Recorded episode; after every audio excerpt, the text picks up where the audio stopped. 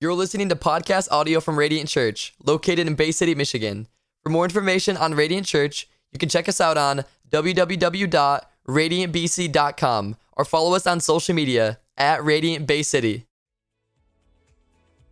All right. Good morning, Radiant Church. Good to be with all of you this morning. Hey, I want to remind you uh, next Sunday is Easter, of course. We all know this. But again, let me reiterate hey, try to be here early, 10 to 15 minutes early. If you are someone who loves to stroll in like third song, second song, I cannot guarantee you a seat. You might sit in the aisle, you might sit way like in the foyer area, but you might not be able to sit in here, okay? So try to get here early, grab a donut. We'll have donuts, we'll have coffee. Save your seat, grab a donut, grab a coffee, come back to your seat, enjoy your donut, relax, and get ready to worship Jesus, okay?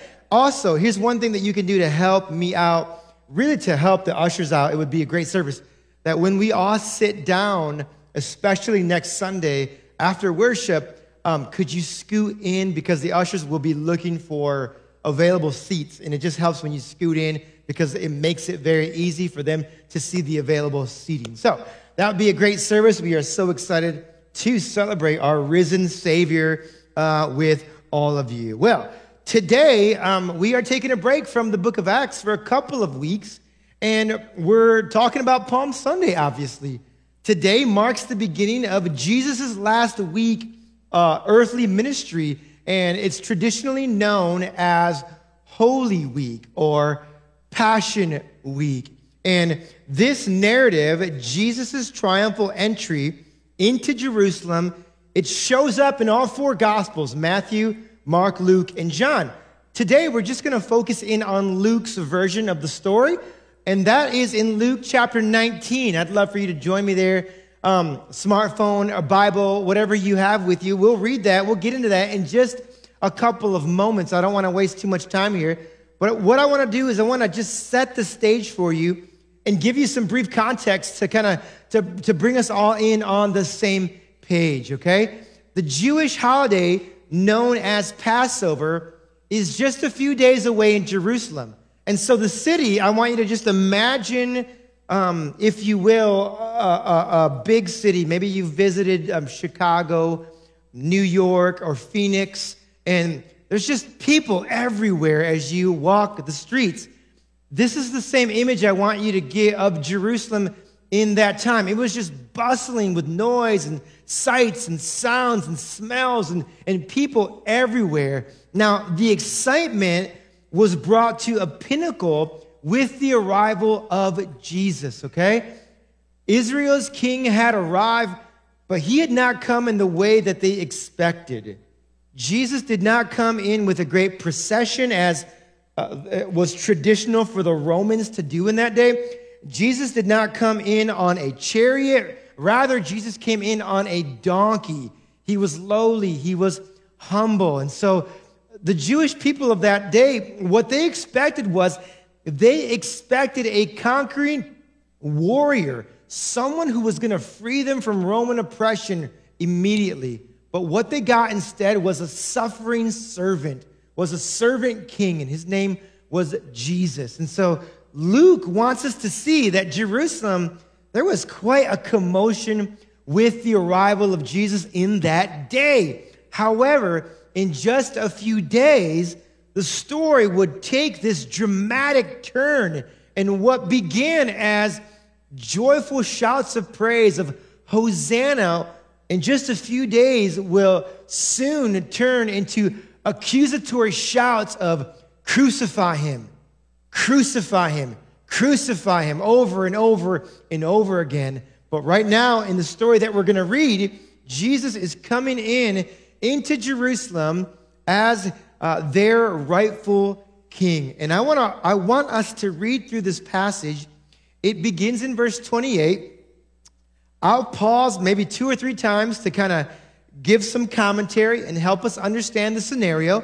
And then we'll pray, and then I'll get into the kind of the meat of the message, okay? So let's go to verse 28, Luke 19, verse 28. It says this After Jesus had said this, he went on ahead, going up to Jerusalem. I want you to pay attention to this verse here.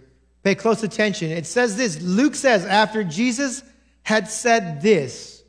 What is this that Luke is referring to here? The this that he is referring to is the parable that immediately precedes this. It comes before it. It begins in verse number 11. If you have a smartphone, if you want to scroll down there super quick, you can do it. We won't read that. We just don't have the time, but I recommend that you read it because it goes together with this story. In verse, in verse number 11, Jesus tells a parable. It's called the parable of the ten minas, okay? Now, here's the thing about this parable. The storyline of this parable is this, is that there was a nobleman who sets out to become appointed as king. Now, eventually, this king is ultimately rejected as the king from his people. It's the same thing with Jesus here in Jerusalem. Here's what I want you to see the parable of the ten minas directly parallel what's taking place with Jesus in his triumphal entry. If you want to do some study, go and read verses 11 up to this point. Do a comparison and a contrast. It's actually pretty fascinating how those two stories are really linked together. Let's keep going. Verse number 29. As Jesus approached Bethphage in Bethany at the hill called the Mount of Olives, he sent two of his disciples, saying to them, Go to the village ahead of you, and as you enter it, you will find a colt tied there, which no one has ever ridden. Untie it and bring it here. If anyone asks you, Why are you untying it? say, The Lord needs it. Okay, let's pause here for just a moment.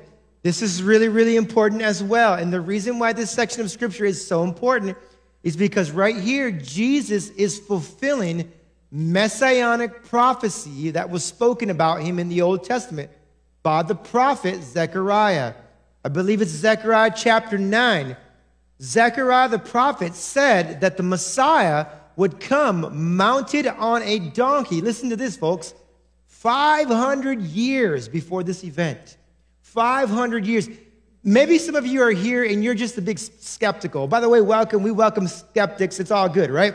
But maybe some of you are here and you're like, I don't know if I can trust the Bible. Maybe you're 20 something and you're just like, you know what? I have a healthy skepticism of anything, everything. And so you're like, I don't know if I can trust the Bible.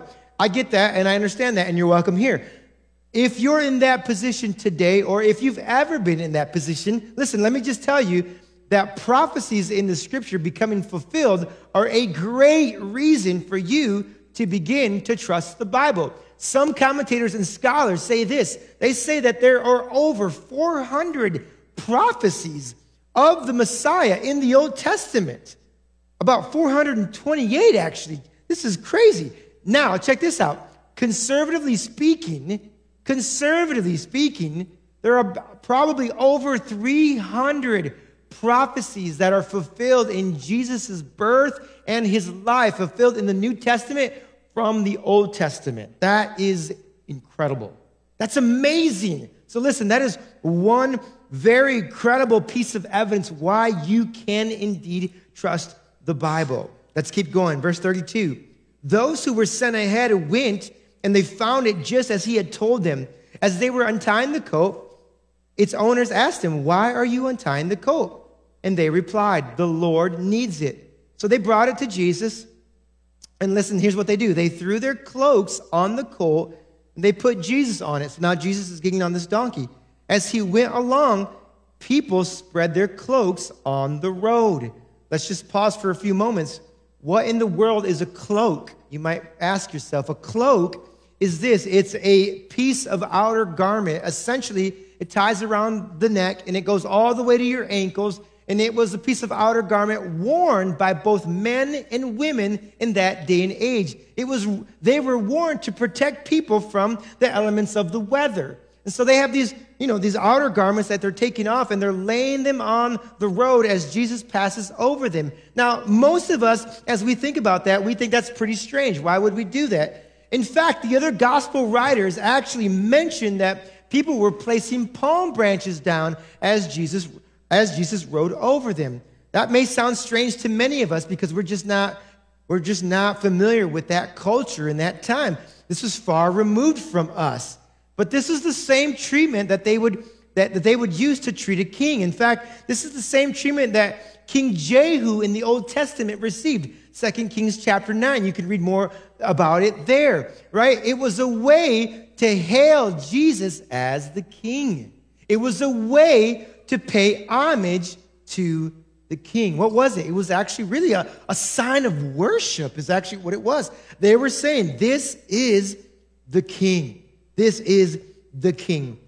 Verse 37 reads, When he came near, Jesus, that is, to the place where the road goes down the Mount of Olives, the whole crowd of, and I want you to notice this, church, the whole crowd of disciples. It doesn't just say the whole crowd of people. Luke is, he wants to be specific here, okay? So just keep that in your memory if you would. The whole crowd of uh, disciples began joyfully to praise God in loud voices. I mean, they were not quiet, you guys. Loud voices for all the miracles they had seen. And here's what they say Blessed is the King who comes in the name of the Lord, right? This is actually part of the, the Hallel. This is Psalm 118. This is, they're, they're singing out part of this psalm. They're hailing the, this is the Messiah. This is the King, right? Blessed is the King who comes in the name of the Lord. Peace in heaven, glory in the highest. So all these disciples are shouting out quite a commotion. Now, notice the contrast. Verse 39. Some of the Pharisees of the crowd said to Jesus, Teacher, rebuke your disciples. What's happening? Well, they are offended. That's what's happening. They do not like this. I love what Jesus says here. Every worship leader in the crowd, you love this line too. I tell you, he replied, if they keep quiet, the stones will cry out. Wow, that is that is a mic drop moment, by the way, for Jesus, just in case you didn't know that. Just a, I mean, boom, right? The stones will cry out, he says. As he approached Jerusalem, he saw the city, right? Wow. Beautiful, probably. But he wept over it, you guys. He wept. And he says, If you, even you, had only known on this day what would bring you peace, but now it's hidden from your eyes. Wow, that's, that's a remarkable statement.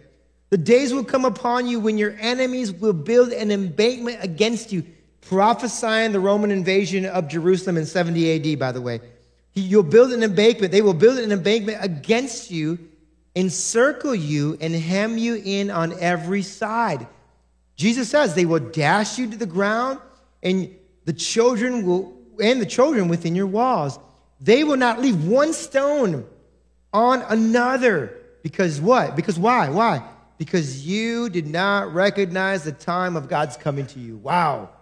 Wow. Because why? Because you did not recognize the time of God's coming to you. Church, let us be a people who recognizes God's coming in King Jesus. Wow. Let it not be said of us that we would not we did not recognize our King, our Lord, our, our God of glory, King Jesus. Let's take a moment, let's pray, and then we'll get into the rest of our message. Lord, we love you, and what a, pro- what a profound and what a powerful section of Scripture, God. Um, Lord, we see many responses to your kingship. God, would you open up blind eyes and unlock deaf ears? Would you soften hardened hearts? Because we know life is incredibly difficult. We know circumstances um, are terrible for some people, unfortunately. So, God, would you soften hearts? Would you draw men and women and children to you? Would you show them and reveal yourself to them in just a powerful, very, very real way? Lord, we love you. We, we love what you're doing in this house, and we love what you're doing through this church as well. And so we honor you, King Jesus, this morning, and we just say, have your way. Just do what you, only what you can do today. We pray this in the mighty name of Jesus. Amen. Well, have you ever run into someone? Maybe you were at the grocery store, you were picking up some ingredients for nacho night. Maybe it was you were going to make some homemade sushi, however you roll, whatever, whatever your thing is, and you're at the grocery store and you run into someone who supposedly knows you. But you, for the life of you, could not recognize who they are. Have you ever been there? Anybody? Right?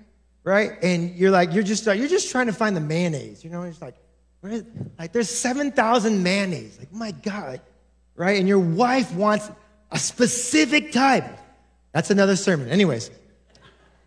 So you're just trying, you're just, you just, you just want mayo. You're like, I'm gonna go, you're like, honey, I'm gonna go in and out and I'm gonna be right home because we're gonna make food. It's gonna be great, right?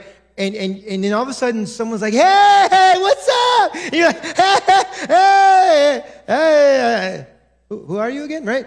And so they come up to you and they're talking to you and they're like, yeah, you're like, yeah, yeah, like, yeah. I I don't know who this guy is. I don't, I don't know his name. I don't know his name. This is great. Awesome. Super awkward, right? And you're just like, I was just looking for the mayo. And, and, uh, but then all of a sudden your memory kicks in, right? Your memory kicks in. And, and it is, it's someone that you know. Or it's someone that you used to know, maybe who, who you were friends with back in the day, whatever it is. And all of a sudden you're just like, whoa, like it is you. Wow and you're like, wow, I, hey, I did not recognize you. Oh my gosh. Hey, when did you dye your hair black? Yeah. Oh my goodness, right? And then you're like, I did not recognize you because you had those giant sunglasses on. I, that, that's it. Hey, I didn't recognize you. You have a hat on or you have a baseball cap on. And oh my God, hey, you've lost so much weight. Ah, uh, ah, uh, yeah, uh huh. Good for you, right? And you just, all of a sudden, you're just like yapping at one another, and you're like, you finally recognize who they are. It takes you a few moments, though, because, uh, you know, maybe they were just wearing a different outfit, maybe they lost weight. Now, whatever the case is, but I want you to think about this situation, this scenario with me for a moment. What happens when we run into someone like that who claims to know us, but we don't know them? Here's what happens we look at that person with what? Suspicion. We're like, I don't, I don't know who they are. We, we hesitate to move in for a hug or for a handshake because here's why because we just we don't know if we can trust them so we're, we're, we're just we, we, we're off put or offset just a bit. Maybe we keep our distance. We're just like i don't i don't know. I don't i don't recognize them. Right? And here's what i want you to see. That in jesus' day in this story many jewish people fail to recognize their king. And instead of glorifying and honoring God in that moment, they look at Jesus with suspicion and contempt because they can't recognize their king. And as we look at the story this morning, here's what I want you to notice. I want you to notice that there are three responses to Jesus coming as king, right? Three responses to Jesus coming as king. In fact, these responses parallel the responses in the parable of the 10 minas. Again, you can go back and read that a different time. Response number one is this there is joyful reception and worship of the king, okay? So the first way that the people respond is they receive Jesus as king and they worship him, right? Shouts of praise. The second response is this disgruntlement by the religious rulers, ultimately what? They take offense at Jesus, right? They're, they are offended with Jesus. Number three, the third response is this there is utter rejection of the Messiah. And this is what Jesus is speaking to towards the end, right? In verse number 44, 41 through 44, Jesus is saying, If you only had known who was coming to you today.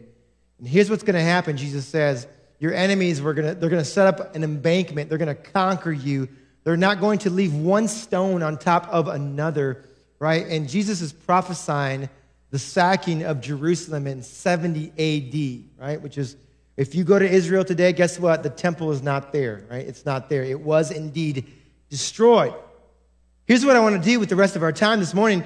I just want to I just want to explain these three responses just a bit more in depth in fact, what I want to do is I want to just show you where these responses appear, just a couple snapshots, anyways, in the ministry and the life of Jesus, okay? So the first response, remember, is this it's praise and worship, right? This is, by the way, this is God's desired response for all people everywhere, amen? Okay? Praise and worship. How do we respond to Jesus? The first response is praise and worship. This happens to the blind man, blind beggar in Luke 18. Here's what it says Luke 18 43. It says this Immediately he received his sight and followed Jesus, praising God. When all the people saw it, they also praised God. So not only does the man who was healed praise God, but then those around him also praise God. Something happens uh, in a similar fashion, in a similar fashion with uh, a, with a woman who was crippled, who was bent over in Luke chapter 13. Here's her response Luke 13 13. It says this Then he put his hands on her, and immediately she straightened up and what? Praise God, right? Praise God. That was, this was a response to King Jesus. Finally, there's one last story in Luke chapter 7. Jesus heals um, the only son of a widow in the town of Nain. And here's how um, they respond Luke 7 16. They were all filled with awe and what? Praised God, right? Great prophets had appeared among us. They said, God has come to help his people. So, the most appropriate response to um, King Jesus is praise and worship. That's the most desired one by God, by the way. What does that mean? It means this it means being in awe and wonder of who God is. That's what it means. It means directing our our mind's attention and our heart's affection towards heaven and, and directing it towards Jesus himself. What does it mean? It means that when we recognize Jesus as king, it means that we welcome him into our lives. When we recognize Jesus as king, it means this it means that we surrender our hearts and our lives completely. We, in fact, we invite him to sit on the throne of our hearts. That's what it means to welcome him as king. The second response that Jesus has, or that people have rather to Jesus, is remember, it's, it's offense. They're offended with Jesus, uh, the Pharisees. Jesus, um, rebuke your disciples. Essentially, he is saying this tell them to be quiet. All right, tell them to shut up. Uh, we, we don't like this. It's inappropriate. We, we're not comfortable with you worshiping God right now. We're not comfortable with all these people worshiping God. This same sort of response happens just a bit earlier in Luke chapter 19. If you go backwards again, where is it at? I think it's backwards, anyways. Um, it's the story of um, uh, Zacchaeus, right? And he's the chief tax collector. And when Jesus invites himself over to Zacchaeus' house, instead of rejoicing in God, the religious rulers, what do they do? They, they murmur and they complain, right? In fact, here's what they say they say this He's gone to be the guest of a sinner. He's gone to be the guest of the sinner. Now, they're not just simply making a statement about who Jesus is associating with, they're actually filled with disgust with Jesus. In other words, here's what they're actually saying they're saying this How could Jesus spend time with a person like that? That's what they're saying. They're offended. They're offended. Mark chapter 6, something similar happens. You, you may remember this story. Jesus goes back home. He goes back to his hometown hometown of Nazareth. He begins to teach in the synagogue. Remember this? And um, some people are amazed. Some people, I mean, they're just like awe and wonder with Jesus' miracles. They're in awe of, um, of his wisdom. But some people are not in awe. They're offended. They're very, very much offended. Mark 6 3 says this. Here's what the people say Isn't this the carpenter, right? Who's this dude? Isn't this Mary's son and the brother of James, Joseph, Judas, and Simon? James, uh, Joseph, they got in trouble in school. Are you serious? Aren't they related to those knuckleheads? I think they are, right? Aren't his, aren't his sisters here with us? And they took what? Offense at him. They took offense at Jesus. Now, Mark goes on to record that because of their lack of faith, Jesus could perform no miracles there. Right? Some people, in fact, Jesus, it, it, the, the scripture tells us, Jesus was amazed at their lack of faith. Ouch, right?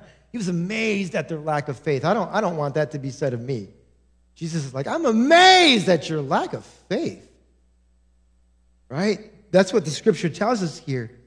And so instead of praising God, giving him adoration, what do they do? They, they, they, they reject him, essentially.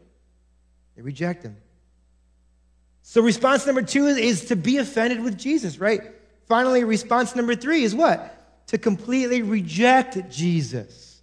Let me show you some other places where that shows up quickly. This happens in the Gospels, but I want you to think of this. I want you to think of the crucifixion of Jesus. The soldiers and the rulers, they mock Jesus. What do they say to Jesus? They say, hey, if you're God, if you're awesome, and if you're mighty, why don't you go and save yourself? Why don't you just get yourself off that cross? They're mocking Jesus. They're, they're re- totally, completely rejecting Jesus. The, the, the, one of the, theme, the thieves at the cross, here's what he says to Jesus. It's Luke 23 39. He says this Aren't you the Messiah? Save yourself and us, right? Again, he's, he's, he's, he's rejecting Jesus, he's mocking Jesus. And then when they make these comments, church, you can almost hear the disdain in their voices. They're like disgusted. They're so upset. Like, you're supposed to be great. You're supposed to be a king. Save yourselves, right? Save us. Get off the cross. Do something about it. And they are just full of disdain and anger. So, the question for all of us today, and, and you knew this was coming, okay? But the question for all of us today is for now is how will you respond to Jesus? Okay? How will you respond to Jesus? Okay? So the first one is the appropriate answer. This is the way that I would love for you to respond. All right? Will you welcome Jesus as Lord and Savior in your life, right? Will you welcome him into your life? Will you allow Jesus to sit on the throne of your heart? Will you surrender completely to the Lordship of Jesus Christ? Will you bow a knee and bow a heart to Jesus? Will you offer completely your life to Jesus, or will you simply give God lip service? Because there's a difference, right? How will you respond? I want to invite you to respond with praise and worship this morning to our King. The second way that you can respond is by being offended with Jesus, right? This was the second response. And you might think, well, how, how is it? I'm here, aren't I? I mean, come on, I made it to church after all, right? I threw the kids literally in the back seat to get here, and I'm here. So why do you think I might be offended? Well, it's true. It's true. Listen, you actually might take offense with Jesus and you're singing in a seat. So let me, let me just briefly explain to you three different ways how you might be offended with Jesus. The first way that you can be offended with Jesus is by simply thinking to yourself, I'm not that bad of a person. I'm really not that bad of a person. I mean, I, I here's the thing. Here's the thing, um, Marco. I, I, I try to live a moral life. I'm friendly and I, I'm nicer than a lot of Christians that I work with. Not nearly as political or judgmental as they are. I live a pretty good life. I'm not like other people on the news who, you know, kill people or hurt children. I, am I'm not one of those. In fact, Jesus, Jesus, um, the, I know this much about the Bible. It says that he came for sinners. I just wouldn't categorize myself as one of those. Right? So, so maybe that's you this morning. But, but here's what I want to just show you and teach you in love, in humility, right? Uh, what you're actually doing is you're actually begging on or relying on your own goodness, right, to see the kingdom of heaven. You're forsaking the righteousness that God has come to offer you in Jesus, and you're what you're essentially saying is, I'm I'm good enough, is what you're saying. I'm I'm a good enough person. I'm a moral enough. I'm of outstanding character in my community. In fact, I'm I'm very good. I'm very moral. I don't need of this. This, this is cute. This is all the the formalities the formalities of all this is really, is really sweet, honestly, Marco. The lights, those are cute as well. And I like the, the, the band, they're pretty talented, not, not bad at all. Um, you're a decent speaker. All this is really cute. It's formal, and I like it. However, I just wouldn't say that I'm a Christian. I wouldn't say that I need Jesus in this way. You're begging on your own goodness. But I just want to remind you or teach you this morning that apart from Jesus, you have no goodness in you. Okay? Now, uh, for I, I get it. That's really offensive in itself to say. I, I get that. But nevertheless, it is the truth, okay? It's the truth. Apart from Jesus, you have no righteousness of your own. I, I'm, I feel like I'm righteous. I get that. And your feelings are nice. I, I appreciate those. However, your feelings aren't always true. So let's just, let's just like, let's settle that to, today. That your feelings are not always true. Pay attention to them, yes. just don't bet on them always being true. The Apostle Paul says this, Romans 3 10 and 11. As it is written, he says, There's no one righteous, not even one. He says this no one who understands, there's no one who seeks God, okay? So apart from Jesus, we have no righteousness. You guys, we, we have no righteousness. And our failure to acknowledge this is the proof of that, okay? It's the proof of that, okay? In fact, the scripture tells us that you're either in Adam, you're, you're, either, you're, you're either in Adam, you're found in Adam, or you're found in Jesus. And apart from Jesus, you have no righteousness of your own, right? The scripture talks about, theologians say this, that the righteousness of God must be imputed to you. What does that mean? It's just a fancy way of saying the righteousness of God must be credited to you. How so? By faith. By faith in Christ. So, what does that mean for you today? Maybe just a couple of you today. That simply means this that you're going to shift the object of your faith away from yourself, and you're going to shift uh, the object of your faith to Jesus. Okay? That's what it means. You shift the object of your way, it's, it's away from yourself. You're no longer the object of your faith. Now it's on King Jesus. Okay? The second way we can become offended with Jesus is to claim to love Jesus, right? We love him, but we just don't love all of his ways. you know what I'm saying? I love Jesus, I just don't love all of his ways. In other words, listen, there are things that Jesus wants you to do or he wants you to stop doing, but you have failed to stop doing those things, or you have failed to not do those things because at the end of the day, you're, you're probably offended with him. You're probably offended with Jesus' view on sex, Jesus' view on money, and Jesus' view on, on, on possessions. You're, you're, you wouldn't say it out loud, but the reason why you don't tithe is because you, you, you don't like it. You're offended with Jesus. The reason why you won't abide by a biblical sexual ethic is because you just, it's just not, it's not convenient to your lifestyle right now. You know what I'm saying? I know, it got a little bit quiet, okay? In a few weeks, we're, we're going to talk about the meaning of sex. It's going to be from Acts 15. And it's not going to be crude, it's not going to be like, you know, crass, but it, we're going to be real honest, okay? And I'm going to give you a theology of sex in a few weeks. I'll warn you just in case you want to put the headphones on your kids. I get that. That's okay. I will warn you a week ahead of time when that's coming up, okay? It's going to it's going to be with Acts 15, but we're going to talk about that because we need to understand it. Because some of you are like, why does God care so much about who about who I sleep with? Does God really care who I sleep with, right? So here's the thing, you can love Jesus, but listen, the idea is that you don't love his ways, okay? And so while your words say that you love Jesus, your life just reflects something totally different. The third way that you can be offended with Jesus is this you can be offended with Jesus, uh, and this is kind of a roundabout way, but that when you become so offended at other people and what they're not doing or what they are doing, that you take your attention off of Jesus and you put it on people. Can I just say this to my Pharisee friends in here? Beware when you think that you are the only one getting it right with Jesus and everyone else is wrong. Beware, take heed when you think it's just you and your little posse of three other friends, you're doing it right and every one of us is not doing it right. We're all wrong. Beware. Beware. Beware when you come into the house of God and all you can do is critique instead of give him worship. Beware. Take heed. Why? Because you're offended. You're so offended that you can't give the king his rightful praise. Take heed, right? Could it be, listen, that your offense may reek with the stench of pride? Bring it down, Marco. Finally, listen, our third response is that you, you may have rejected Christ.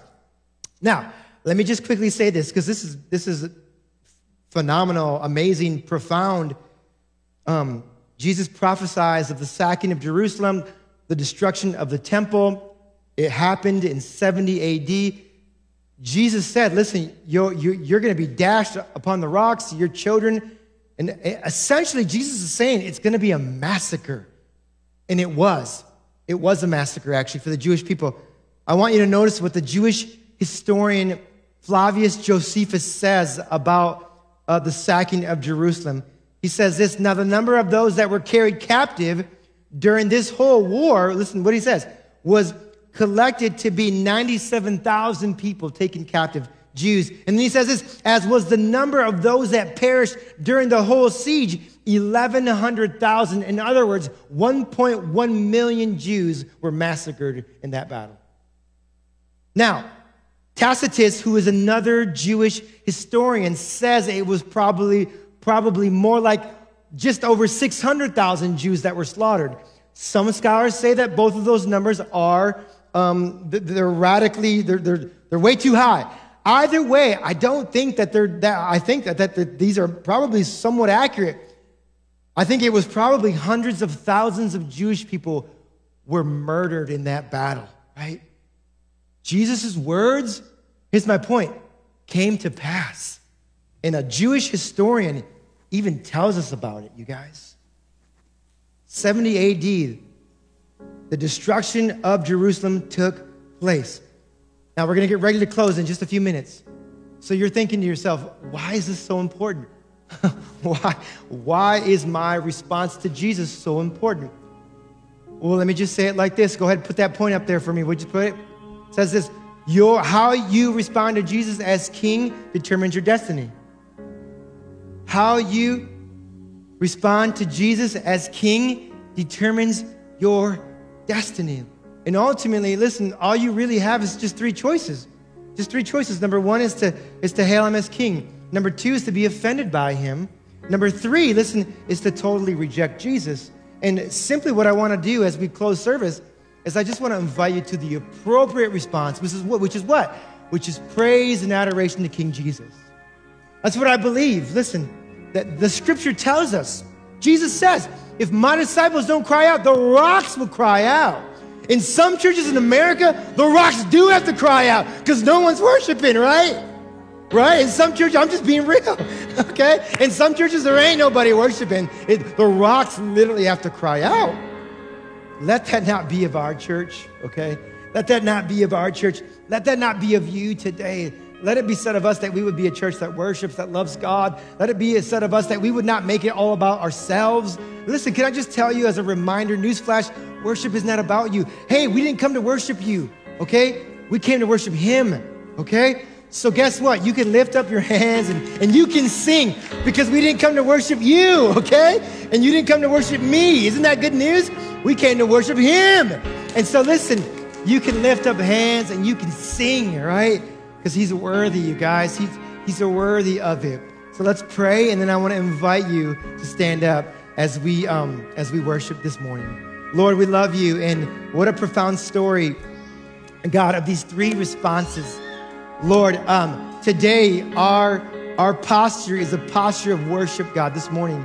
God, not only do we bow our hearts, we bow our knee to you. And we just simply say this All hail King Jesus.